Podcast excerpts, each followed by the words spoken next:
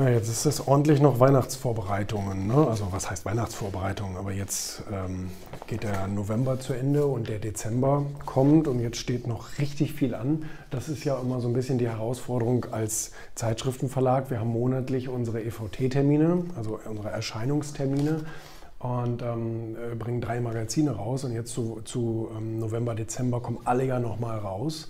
Und sowohl im November als auch im Dezember und ähm, da natürlich äh, auch viele Leute gerne äh, einen Urlaub machen wollen, was verständlich ist, aber ähm, viele unserer Sachen das dann eben doch nicht so ganz zulassen. Da haben wir immer so eine Art, ja, ähm, Pechdienst, so, ne? So nach dem Motto, wer dann Dienst hat, hat Pech.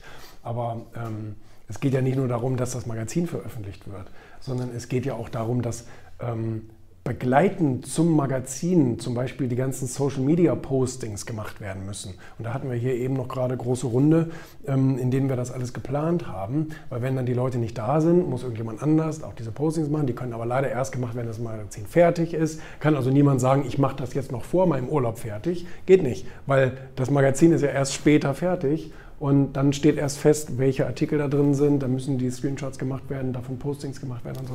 Das ist eine Heidenarbeit. Und da bin ich auch froh, wirklich, dass wir hier so tolle Leute im Team haben, die das immer irgendwie organisiert kriegen.